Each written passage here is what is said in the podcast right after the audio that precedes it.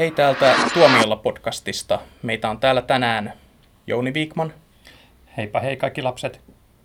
ja Jussi Huhtala. Päivää.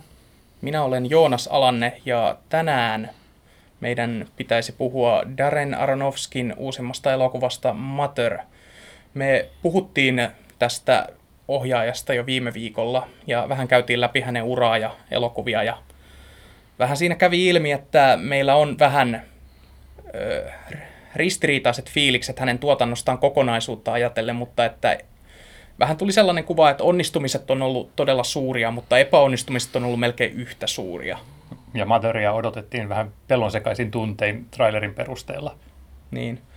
Mutta ö, Jussi, sulla oli tästä elokuvasta paljon sanottavaa.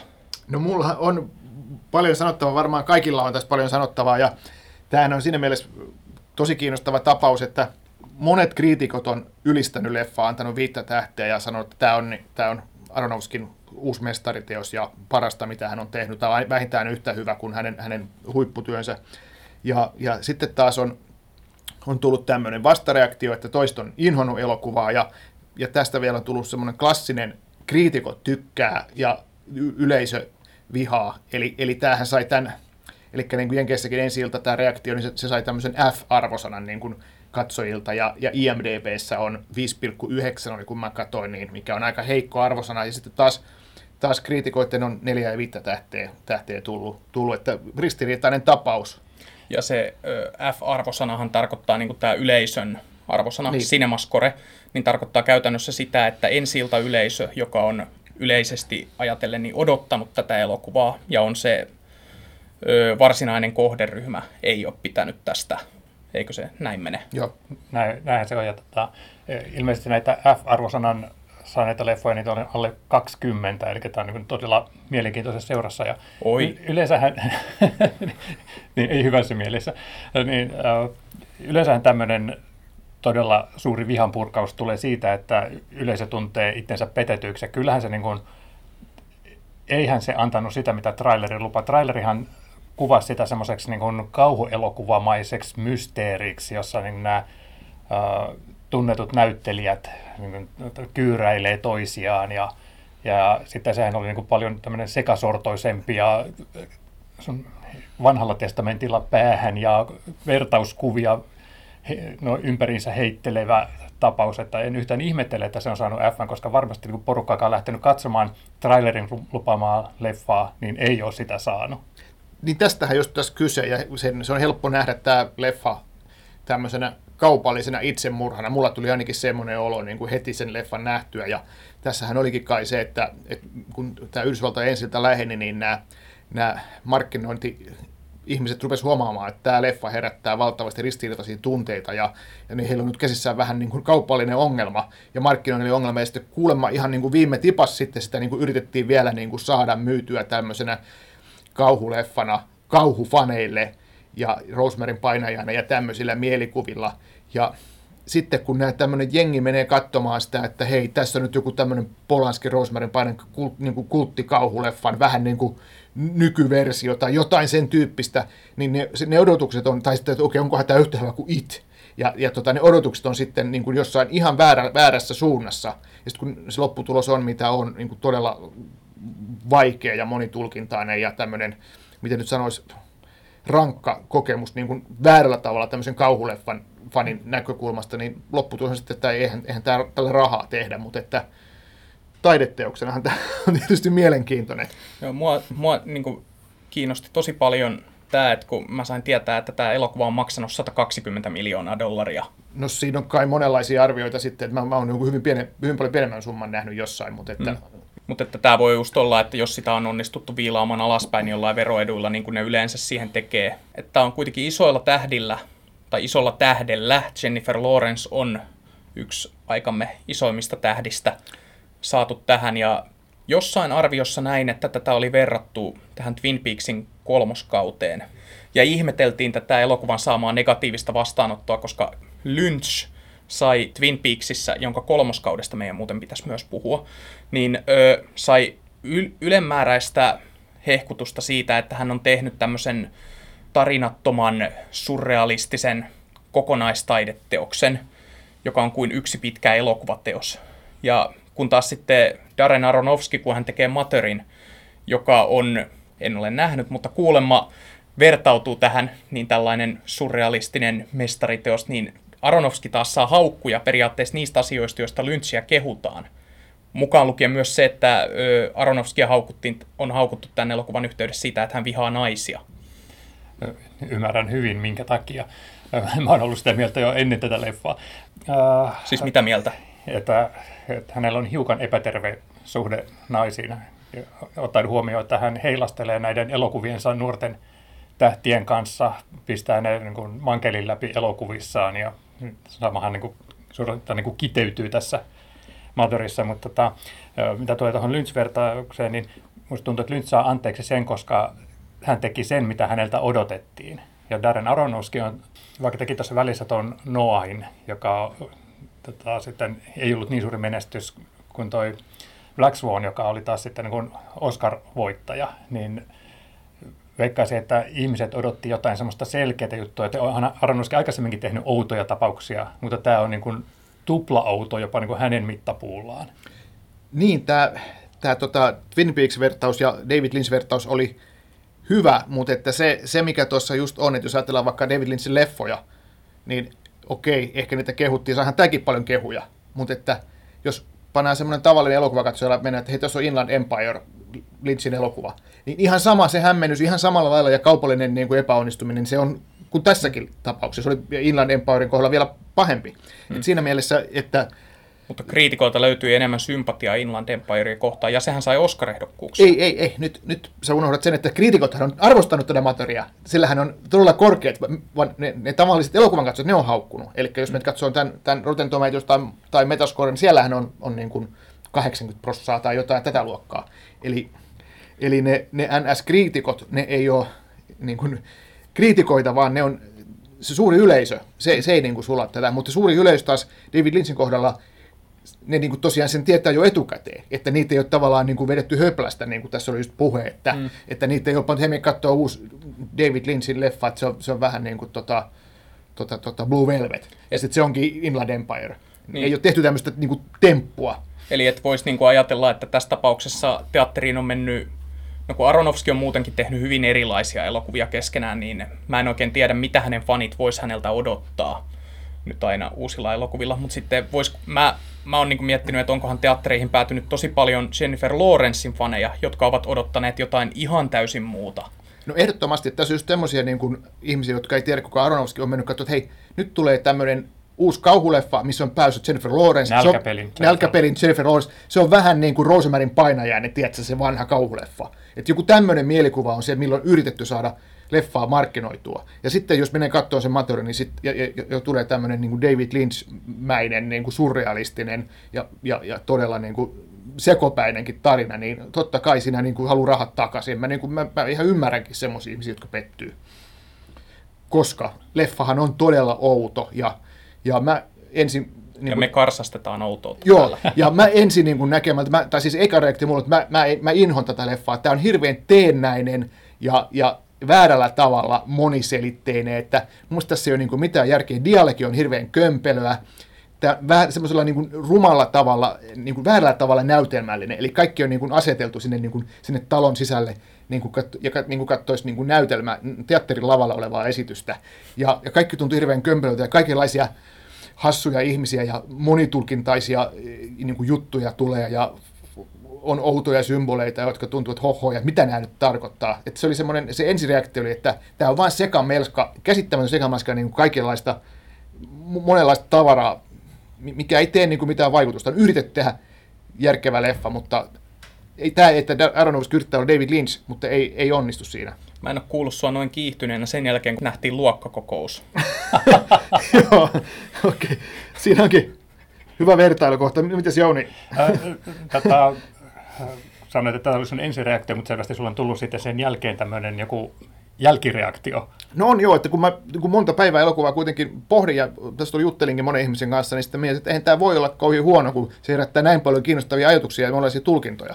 No, tota, pitäisikö, tämä, tämä on totta, että tämähän on kanssa niin yksi semmoinen, mikä on herättänyt ristiriitoa, että kriitikot on lähtenyt tekemään tästä semmoisia mielenkiintoisia polveilevia tulkintoja. Ja tota, lähe, pitäisikö meidän lähteä käymään meilläkin toimituksessa ollut niin kuin muutamia erilaisia teorioita siitä, että mistä tämä leffa kertoo. Et pistetäänkö tähän vaiheeseen Joonaksen tyhmä spoilerivaroitus, koska niin sitten tästä lähtien ruvetaan puhua ihan yksityiskohdista, mitä leffassa tapahtuu ja miten, miten me ollaan niitä nähty. Niin kyllä tässä täytyy spoilerivaroitus laittaa, koska se on selvää, että tästä eteenpäin me tullaan paljastamaan monenlaista, mitä elokuvassa on, on, mitä elokuvassa tapahtuu ja miten se saattaa päättyäkin ja kaikkea tämmöistä. Mut niin, ide- tähän kohtaan spoilerivaroitus. joo, joo.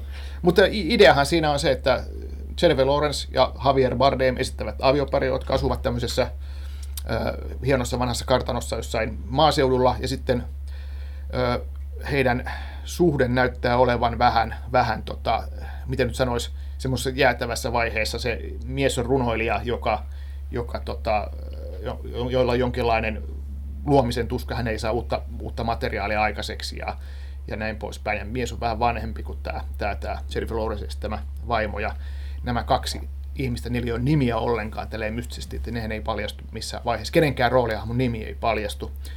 Ja sitten tulee Ed Harrisin esittämä outo, outo muukalainen tulee kylään, ja sitten tulee sen jälkeen tulee hetken päästä tota, hänen vaimonsa, ja sitten tulee kaksi näiden poikaa, ja tulee lisää porukkaa, ja loppujen lopuksi talo on täynnä ihmisiä, ja siellä tapahtuu vaikka mitä, mitä hullua, ja kaikki tuntuu semmoiselta oudolta, niin kuin surrealistiselta näyltä. Se on niin kuin painajaisuni. Siinä joo, sitten, mä ymmärrän nämä lynch-vertaukset. Joo, joo, siinä on tosi paljon, siinä on semmoisia niin kuin, monenlaisia vertauskuvia, että okei, ihmisellä on niin kuin haavas elässä, mitähän toi mahtaa tarkoittaa, ja sitten on kaikkea verisiä, verisiä tota, li, tota, lihaklönttejä, jotka pannaan vessasta alas, ja kaikkea tämmöistä näin. Niin kuin outoja, outoja niin kuin selviä juttuja, jotka on selvästi vertauskuvallisia. Ja, ja nämä vertauskuvat on, niin kuin, että se on nähty mun mielestä niin kuin parinakin isona juttuna, että, että tota Jounilla oli ainakin se teoria, minkä monet muutkin on sanonut, että tämä on kuvaus niin kuin uskonnollista, uskon, uskonnosta. Ja tässä on paljon uskonnollisia vertauksia. Ja, ja tota, jos sanon tähän väliin, että sitähän myös rokki se, että hän on tehnyt tämän Noahin aikaisemmin, joo, joka aivan. myös lähti tota, raamattua kuvittamaan.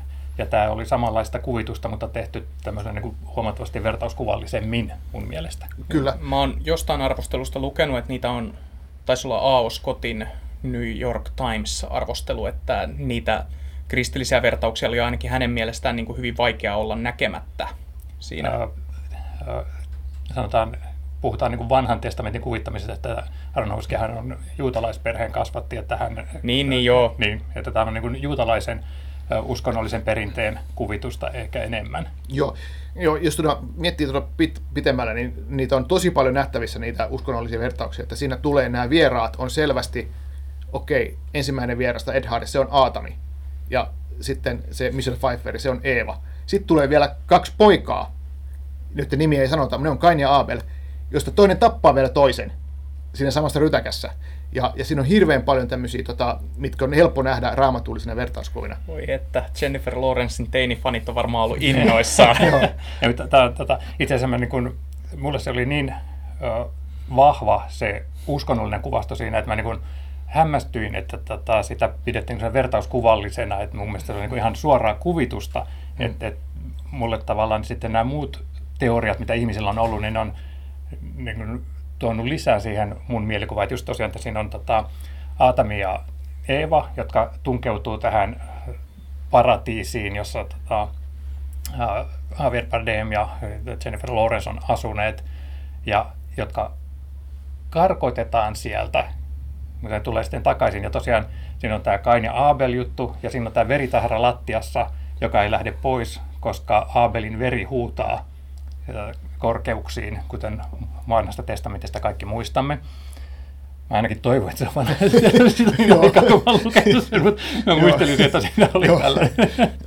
ja, ja sitten tota, Uh, Netflixistä varmaan löytyy vanha testamentti movie, jolla voi paikata. Kyllä.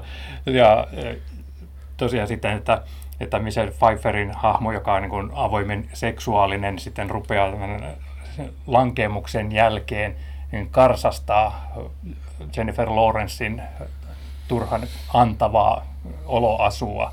Ja tä- tämmöisiä niin kuin yksityiskohtia, jotka on mun mielestä niin kuin tosi naurettavia sitten, kun rupesi funtsimaan, että oikeasti, että eikö tällä elokuvalla ole mitään muuta annettavaa kuin, että se tekee tämmöistä niin kuin pikkasen sievistelevää ja tärkeilevää kuvitusta Raamat, vanhan siis, testamentin kertomuksesta. Niin mainitaan vielä, että mä sanoin jo aiemminkin, mä en ole nähnyt tätä elokuvaa, mutta tuon sun selostuksen myötä tämä kuulostaa ihan niin kuin joltain ihan niin kuin lukisi jotain tenttipaperia joku toisen. niin kuin, no, tulkitset tätä ja tulkitset tätä. Joo, niin kuin, tämä ei, tämä ei niin kuin silleen kuulosta miellyttävältä elokuvalta katsoa. No, tämä, Eikä se varmaan ole tarkoitettu. Ei, se, ei, se oli tosi rasittavaa. Ja, mutta, se, mutta se muuttui kiinnostavaksi tuossa, kun rupesi pongaamaan tätä, että se oli oikeastaan ainut syy, minkä takia se teatterissa jakso istuu. Mutta sitten sinne tuli suremaan tätä, tätä tota, edesmennyttä poikaa, niin sitten lauman sukulaisia ja heidän ystäviään ja puolisoitaan. Ja pikkuhiljaa niin kuin tämä kasvava suku kansoitti täytti sen talon, eli siitä tuli sitten niin kuin maapallon vertauskuva. Ja sitten siellä ruvettiin niin kuin sitten tuhoamaan ja taistelemaan ja, ja, ja sitten tota, Sä vissiin ihan, niin, hy, hyppäsit Babelin tornin yli. Joo, siinä se ja todennäköisesti sekin sieltä jostain löytyy, mutta mä nyt hyppäsin sitten tähän, että tässä tulee sitten se hirvittävä loppuspoilaus, että jos te olette miettineet, että haluanko nähdä tämän, haluanko pähkäillä itse sitä elokuvaa, niin lopettakaa kuunteleminen tähän, mm. menkää teatteriin. Eli sitten tota, tämä impotentti jumalhahmo Ver Bardem väkisin tekee Jennifer Lawrenceista suurin piirtein pyhällä hengellä ra- odottavan äidin. Jennifer Lawrence heti tietää, että hän on raskaana. Ja sitten tämä poika pitää uhrata näille talon täyttäneille väkijoukoille. Ja siinä tulee sitten semmoinen tota, mielenkiintoinen, mä en, sattuneesta syystä en, en tunne tota, jutalaista mytologiaa ja mystiikkaa sillä tavalla, että mä pystyn sanoa, että tuleeko tämä jostain, vai onko tämä jotain sitten Aronofskin omia tällaisia niin kuin uskollisen, ei, vai uskollisen taustan kautta ja hänen omien niin kuin ympäristönäkemyksiensä kanssa limittyviä juttuja. Et, et siinä, missä tota, lähdettäisiin Uuden testamentin puolelle, eli tota, tämän lapsen kautta lunastettaisiin sitten ihmiskunta, niin Jumala pistää sitten tämän luontoäiti Jennifer Lawrence valitsemaan, haluatko antaa ihmiselle anteeksi. Ja hän sanoi, että ei.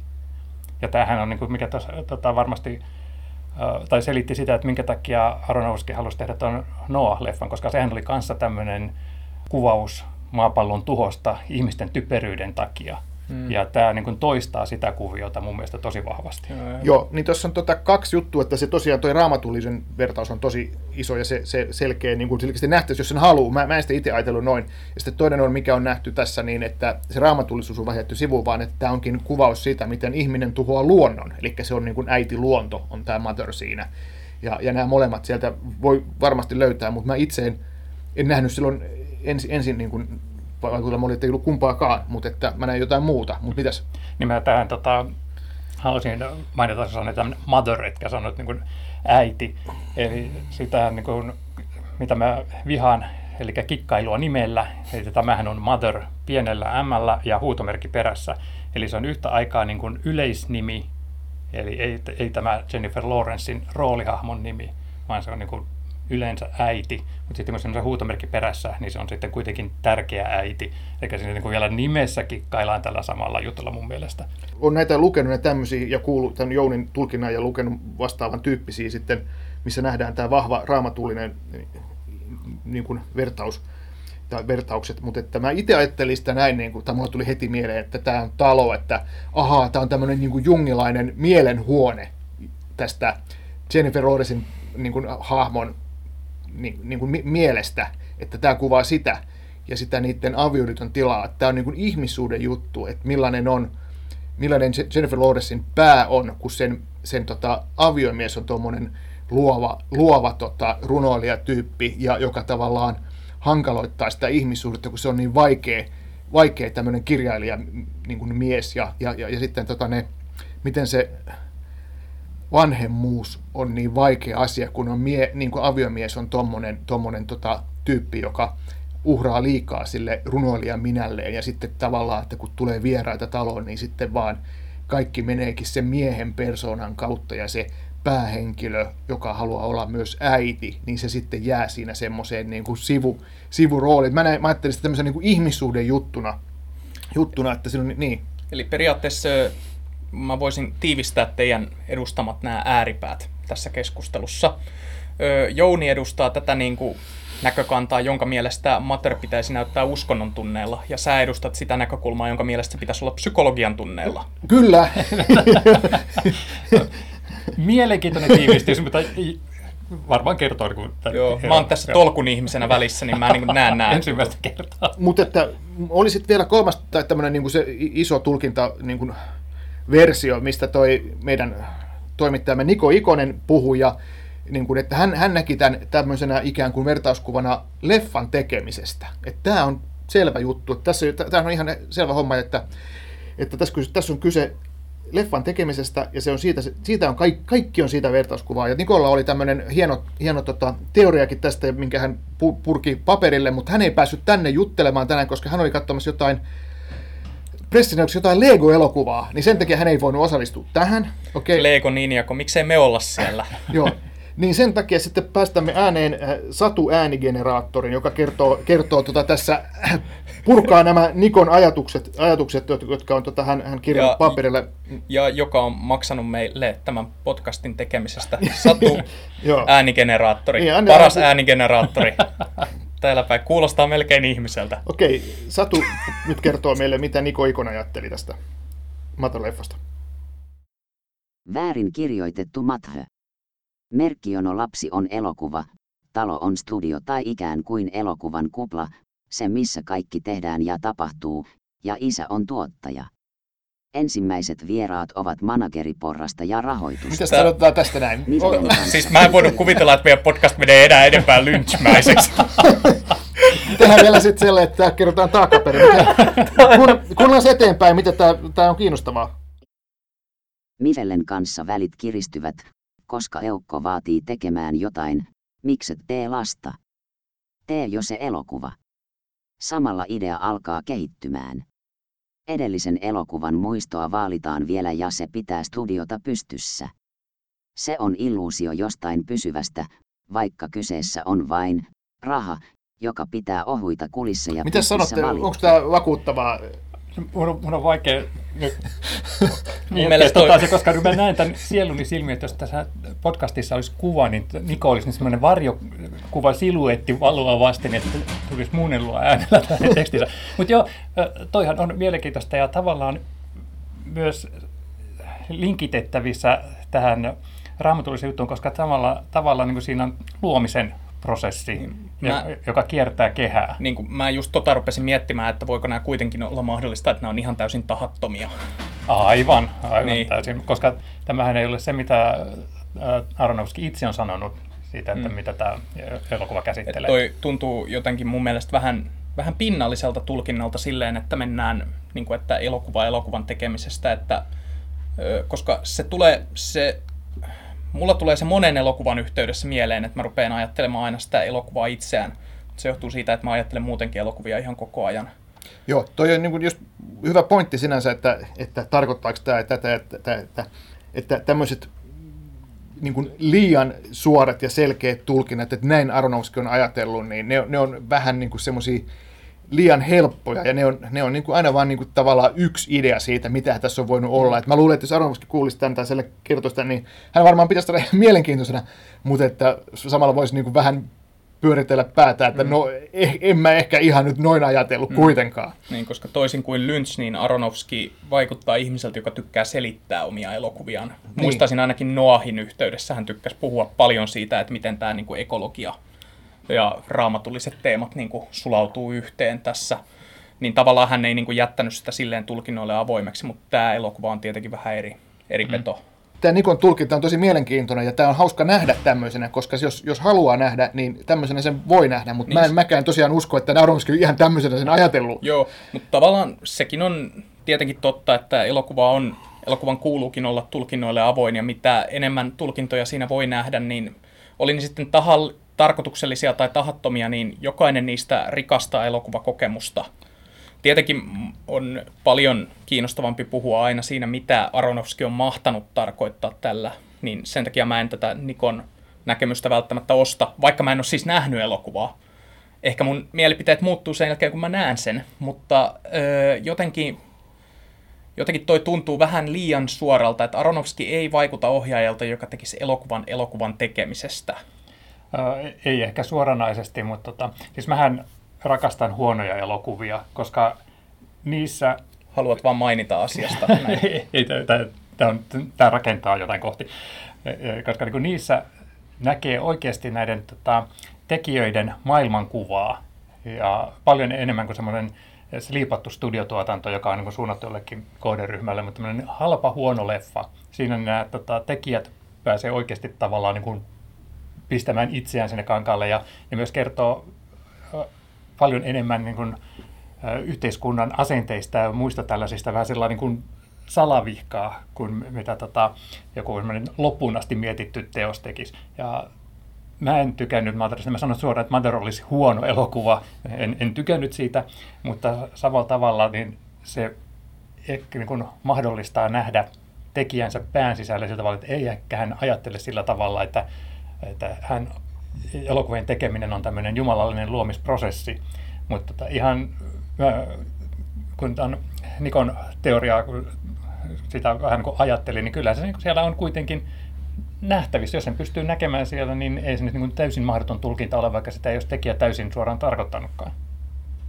Haluaisin nyt tuoda esille sellaisen elokuvan kuin Only God Forgives muutaman vuoden takaa. Mm-hmm.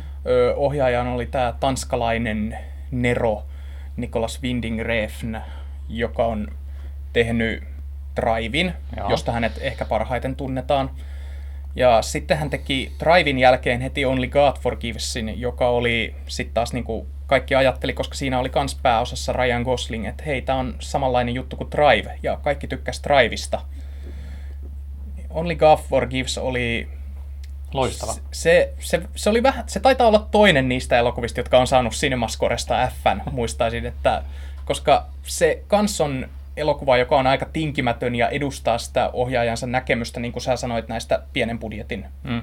leffoista yleensä. Mater tietenkin eroaa näistä siinä, että vähän tuntuu siltä, että studiota saattaa kaduttaa jopa, että ne on antanut hihnaa. Mutta tuli, mulla jostain syystä tuli tämä elokuva nyt mieleen, kun mä kuuntelin teitä puhumassa tästä. Eikä pelkästään sen takia, että sen nimessä on God. Niin. Mm. Mut joo, tota, Mut sekin on elokuva, jossa on ö, tosi simppeli juoni ja semmoinen niin hyvin henkinen fiilis ja vertauskuvia. Ja sulla tulee sitten se on tietenkin myös ihan älyttömän väkivaltainen, mutta just semmoinen, niin kuin, että se elokuva tavallaan niin kuin jää pyörimään sun päähän, vaikka sä tiedät, että se ei kauhean hyvä ole. Ja sitten sehän on loistava elokuva. Mutta, toisin se jakoi mielipiteet niin, aika rajusti. Mutta samalla tavalla siihen tulee sellainen kiusaus lukea asioita, joita sinne välttämättä ei ole, mutta sehän on niin elokuvien katsomisen suola. Niin, mun siinä mentiin vähän jo liian kauas, kun sä rupesit puhumaan niistä ns. huonoista elokuvista, tämmöistä B-elokuvista. Eihän tämä mikään niin kuin Aronofsky mikään Ed Wood, vaan että oikeasti hän on kuitenkin todella tinkimätön taiteilija, ja, ja, ja tota, mutta hän on ehkä semmoinen, joka tekee huonoa ja hyvää, ja mutta ei sillä lailla huonoa kuin ehkä mitä, mitä, mitä sä sanoit. Enkä mä sanonutkaan, että tämä kuuluu siihen kategoriaan, mutta mun mielestä on niin hauskaa, että semmoisista elokuvista, missä ei ole semmoista studiosordinoa päällä, niin niistä pystyy löytämään semmoisia asioita, mitä ei välttämättä sitten semmoiseen tuo, tuotteistetummissa leffoissa ole. No se on totta, joo, mutta se mikä tässä on siihen Refniin niin kuin viitaten, niin se on, se on erittäin hyvä, hyvä vertailukohta, koska Refn on semmoinen, joka pystyy tekemään, sanotaanko tämmöistä isompiakin massoja miellyttävää, miellyttävää tota, el- elokuvaa. Kuten myös Aronofsky. Niin, kuten myös Aronofsky, että, Aronofsky, että, että, että Drive oli semmoinen, ja sitten taas Only God Forgives ja Neon Demon oli taas jotain aivan muuta.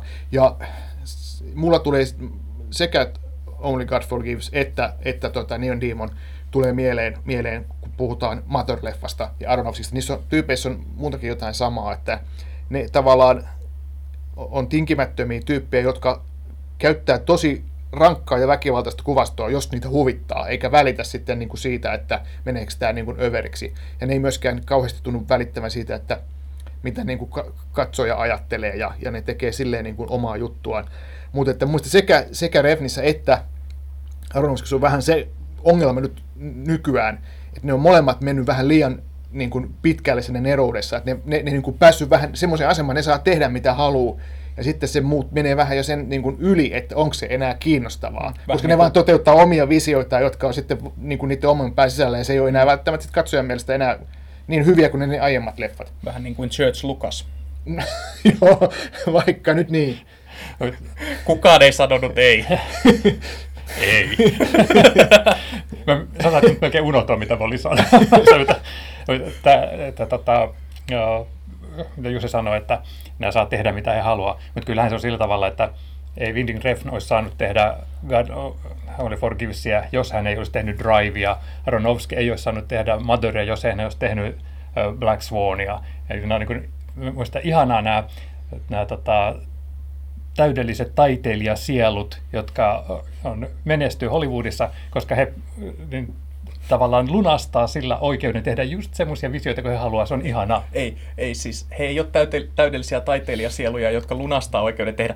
He on he on täydellisiä taiteilijasieluja, jotka onnistu jollain tavalla huijaamaan itsensä studiosysteemin sisälle no, samaan rahaa näihin. Toisin, toisin sanottuna tämä, mitä minä ajattelin. Niin, no siitähän siinä on kyse, mutta toisaalta ne on sitten pystynyt osoittamaan, että niiden elokuvat voi olla myös kaupallisesti niin kuin tuottavia, mikä tosin Amatörin tapauksessa tuskin tulee onnistumaan, mutta kuitenkin, kuitenkin taiteilijoiden vapaus, sehän on mahtava juttu, että on, on nimekkäitä ohjaajia, jotka pystyy tekemään isolla rahalla elokuvia, jossa, jossa ne niin kuin, vähän niin kuin Stanley Kubrickin tapaan pystyy tekemään mitä haluaa, mutta sitten jotenkin siinä, tässä Matorin tapauksessa vaan se jotenkin tuntuu, että että tämä elokuvan tekijä on saanut jo kaiken ja nyt hän haluaa tehdä jotain niin, kuin niin semmoista niin henkilökohtaista, että, että katsoja ei enää niin kuin jaksa kiinnostua. Et se on se ongelma siinä Matorissa. Et se on vähän niin kuin itsekeskeinen elokuva. Se on itsekeskeinen ja teennäinen ja, ja semmoinen, se, se, semmoinen niin kuin siinä mielessä. Se on se, se ongelma. Ja mun mielestä se on mielettömän rasittava just sen takia, että sen merkityksiä pitää pohdiskella jälkikäteen. Koska mä, ei, oikeasti mu, mu, mä tykkään enemmän semmoisista elokuvista, että jossa katsojat niin elää päähenkilön mukana. Ja jos on, sankari saa lopuksi tytön.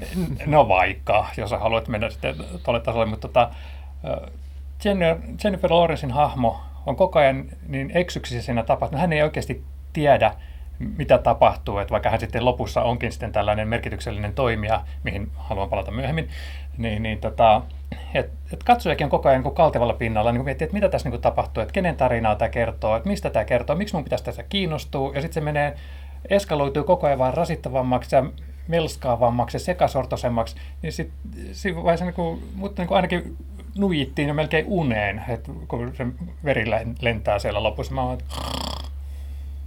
Sori, Haronovski, sori. Niin tuommoinen se ensimmäinen mullakin oli, mutta onhan se toisaalta sitten kiinnostavaa, että jotain voi sitten ikään kuin pureskella jälkeenpäin ja sitten jäädä miettimään niin kuin niitä merkityksiä. Että mulla se niin kuin parani sillä tämä elokuva, että mä mietin sitä jälkeenpäin, että se, että on, ja just se, että se, se kertoo siitä jotain, että tässä on jotain, jotain, jotain tehty oikein, jos se jättää, jättää sut miettimään niin pitkiksi aikaa, jos löydät niin kuin näin monenlaisia erilaisia tulkintoja siitä. Mun, mun mielestä se oli taas niin kuin muistutus siitä, miten ihanaa elokuvien harrastaminen on, koska siinä saa pähkäillä just kaikenlaisia tällaisia niin kuin huonommistakin elokuvista. Ja mehän ollaan, niin kuin, just tämän takia kriitikot on tykännyt tästä, koska he saa niin kuin älyllisesti pohtia, miettiä tätä leffaa ja sitten katsoa, että se on sen leffan ansiota sitten taas niin tavallinen elokuvakatsoja niin menee elokuvien pääasiassa viihtyäkseen. Ja, ja nähdäkseen, maksaa siitä 15 euroa. Niin, ja nähdäkseen, nähdäkseen mielenkiintoisen tarinan. Ja tämähän ei sitä kerro, että tässä on mielenkiintoista vain se, että mitä sä voit nähdä siinä. Ja sen, sen takia niin ymmärrän ja olen samaa mieltä näiden kanssa, jotka on sitä, niin kuin siihen pettyneet. Mm.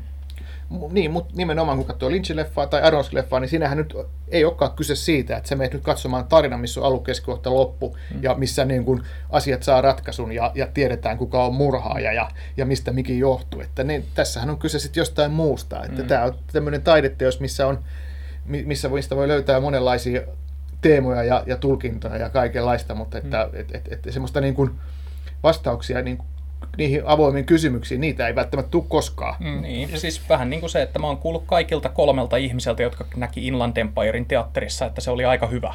Ei ollut, Mutta tota, mä oon samaa mieltä Jussin kanssa siitä, että tämä on ehdoton taideteos. Sitähän tämä on. Tämä on niin kuin, museossa, jos näkee niin kuin maalauksensa voi ihailla sitä, että miten hieno niin kuin, värien käyttötekniikka tai sen työstämistekniikka siinä on ollut ja, ja, ja sit, tota, silti olla sitä mieltä, että lopputulos on ihan vitun ruma, en pistäisi seinälle, niin, niin Matter on sellainen. niin, se on helvetin ruma taulu, jota ei haluaisi laittaa seinälle. Mm. Mutta kyllä mä taidenäyttelyssä menisin katsoa ja niin. juttelisin sitä sitten sen jälkeen niin kuin vaikka drinkkilasi ääressä. Joo. Nimenomaan. Eli suositteleeko tätä elokuvaa kännissä? Öö, en. Ei, ei, en. en. Mm. Mutta sanotaan, että semmoiselle ihmiselle, joka, joka tota, ei pelkää mennä katsoa elokuvaa, jossa ei ole selkeää juonta, tai, tai tota, jossa on, on sokeraavia juttuja, verta, väkivaltaa, mutta silti se ei ole perinteinen kauhuelokuva, eikä se ole perinteinen jännityselokuva. Sanotaan tämmöinen, että jos, jos tota David Lynchin myöhemmät, myöhempi tuotanto on ollut hyvä, niin kyllä tämäkin kiinnostaa, mutta, mutta tietty, tietty semmoinen teenäisyys ja itsekeskeisyys tätä koko leffaa vaivaa. Ja, tota, Arnowski itsehän on sanonut, että se on, on niin ympäristöteemainen elokuva.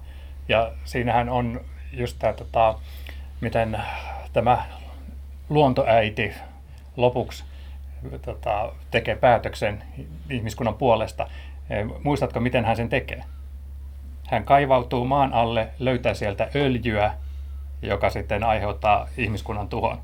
Eli, Aha, se oli öljyä. Niin, mm. se, sehän, sit, sitähän se siinä joku huuseli. Ja se oli mun mielestä vähän niin kuin semmoinen, niin onhan tämä nyt kiva, että tämä Aronovskin kaltainen niin kuin Nero ottaa nyt huolehtiakseen luonnon puolesta. Ja, mutta sitten siinä toisaalta ja tämmöistä vähän... yksityisjetillä markkinoimassa sitä, tätä elokuvaa. Sitä en tiedä. Mm-hmm. Mutta tota, sitten, että siinä on vähän niin kuin naivi näkemys, että luonto olisi tällainen niin kuin älyllinen itsenäinen toimija, joka sitten tekee tällaisia tempauksia puolustaakseen itseään tai jotain tämmöistä. Niin on vähän semmoinen niin hohoja. Niin, no tossakin ehkä mäkin ton näin sitten taas vähän eri tavalla, että mä näin sen niin kuin jotenkin enemmän kiinnittyneenä siihen äitiyteen, parisuhteeseen, ihmisyyteen ja näin, ja näin, että se luonto on tietenkin osa sitä samaa. Mutta taas heräsi erilaisia tulkintoja.